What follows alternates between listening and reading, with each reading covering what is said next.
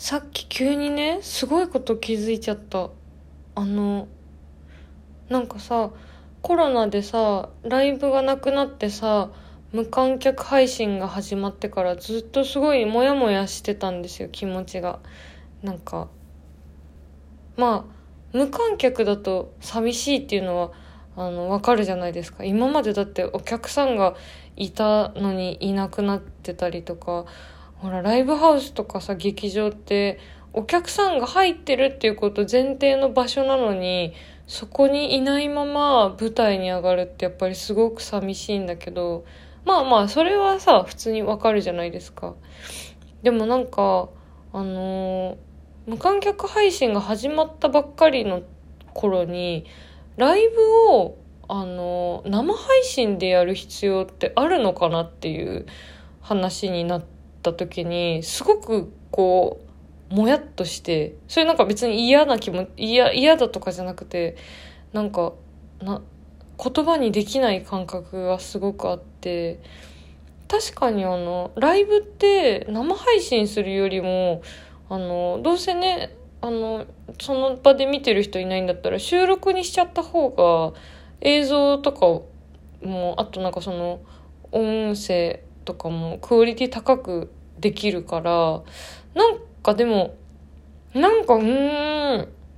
確かにそれでいいのかなっていうのをすごくこう考えて、でもやっぱりライブの代わりとして考えると収録ってやっぱり違うじゃないですか。なんか生配信のテレビだって生放送のもの見るのと収録のもの見るのってやっぱ違うからライブの代わりのものを収録でやるっていうのはちょっと違うんだけどなんかでも別にそういうことが引っかかってるわけでもないんだよなと思ってうーんとずっと思ってて。それと同時にあのー、まあその生配信をアーカイブで見るっていうパターンもあるからそれを考えるとなんか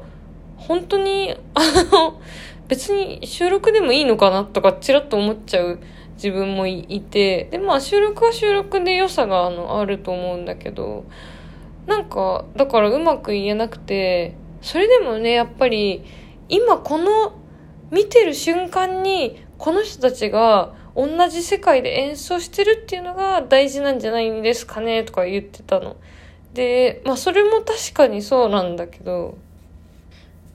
なんかでもやっぱり私が思ってるのと違うなと思ってて、で、なんかね、こないだね、カウンセリングを受けてて、で、あの、今まで自分がやってる仕事を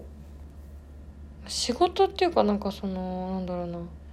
まあ仕事の過程とかあとはなんかこう達成感みたいなものとかを感じられなかったっていう話をあのしてたら先生からのじゃあ今までで逆に一番あこれはやったなってあのやったなとかやってるなって思えた仕事って何でしたかって聞かれてなんだろうなと思ってあの10周年の時にやった地下アイドルの卒業コンサートだなと思ってそそれですって言ったの。でそのせいで地下アイドルだったっていうことがあのなんかあの分かられてしまって今まであのなんかうやむやにしてたからすごく恥ずかしかったんだけどあの それはさておきなんかなそれは何でですかって聞かれて自分でもなんでなのかなって思ったんだけどやっぱりなんか10年間ものすごくいろんな仕事してきてあのー、CD 出したりとかね本書いたりとかもしてそれもすごくやりきったなっていうのがあったんだけど一番にコンサートが出てきたっていうのはやっぱりその時にその場所で見てくれてる人がいてで同じ時間を過ごしてるっていうのがすごく大事であの本とか CD もすごく達成感があるんだけど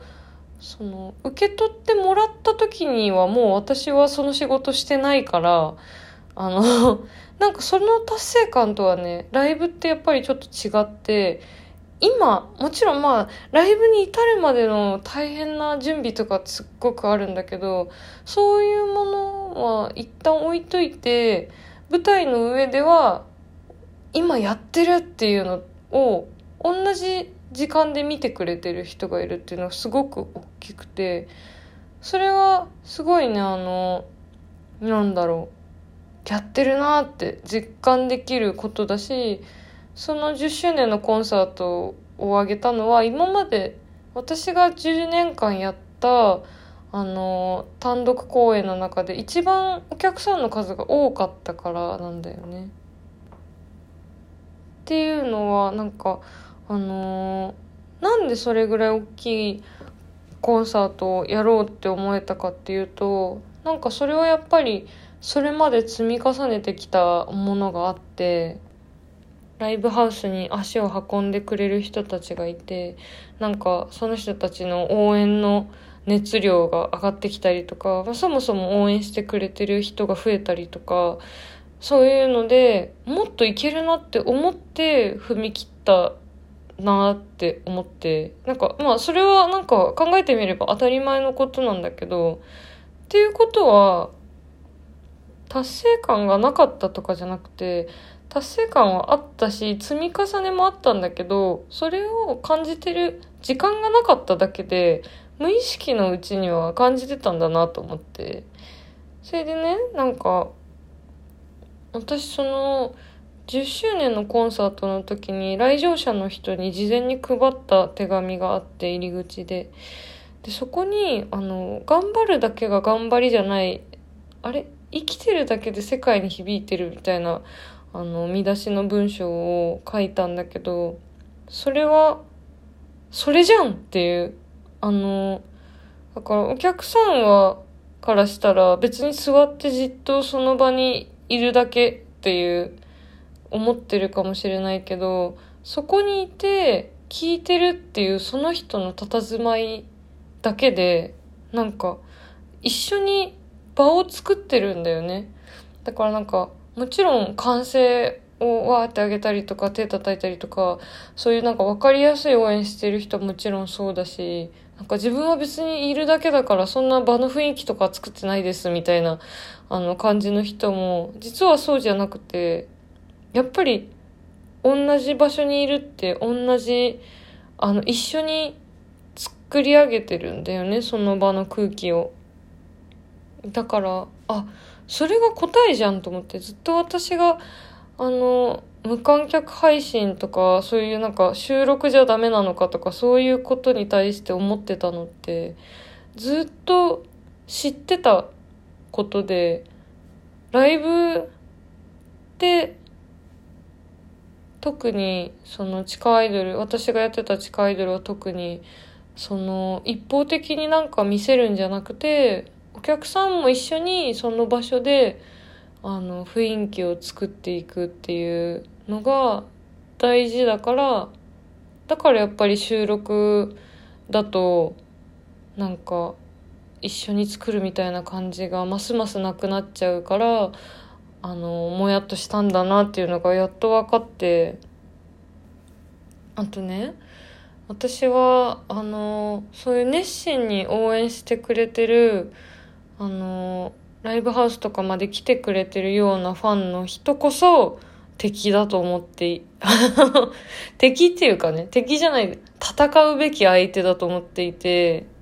これはあの自分がプロレス見るようになってたりとかあとプロレスラーの人のインタビューとか読んでああそのと本当に確信を深めたんだけど一番楽しんでもらわないといけないのはその人たちでその人たちに甘えたらいけないんだよね。だからなんかその仲間とかね味方とかっていう風に思えて甘えないっていうかあのもうこの人たちと戦うぞという。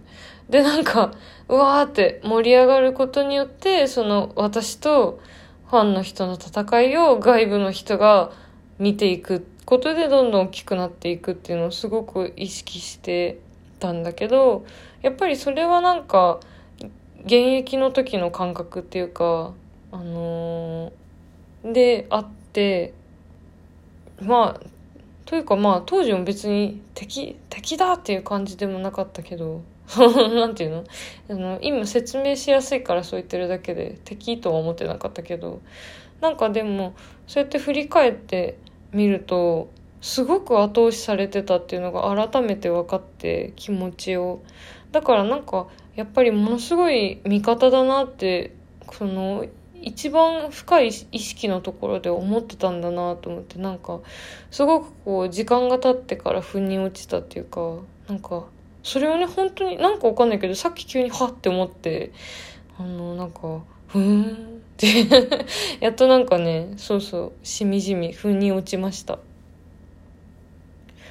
これまではだからなんかいろいろそうやって達成したりとかくぐり抜けたことがあってもなんかその達成感とかねよかったみたいな気持ちを実感する時間が全然なかったからなんかこれからは そういうのをなんか振り返ってあの仕事面白かったなとか楽しかったなとかあとまあ逆に今だからこそあれつまんなかったなとかね 正直に自分の中で思い出す時間が取れたらいいなと思ってまあなんかあとは見てくれてた人とかもね思い出してくれたらいいなってすごくあの思ってます。はい。今週も金土日喋っちゃった。じゃあ。えっと来週も良い一週間にしましょう。またえっと遅くても金曜日にお耳にかかります。じゃあ元気で。じゃあね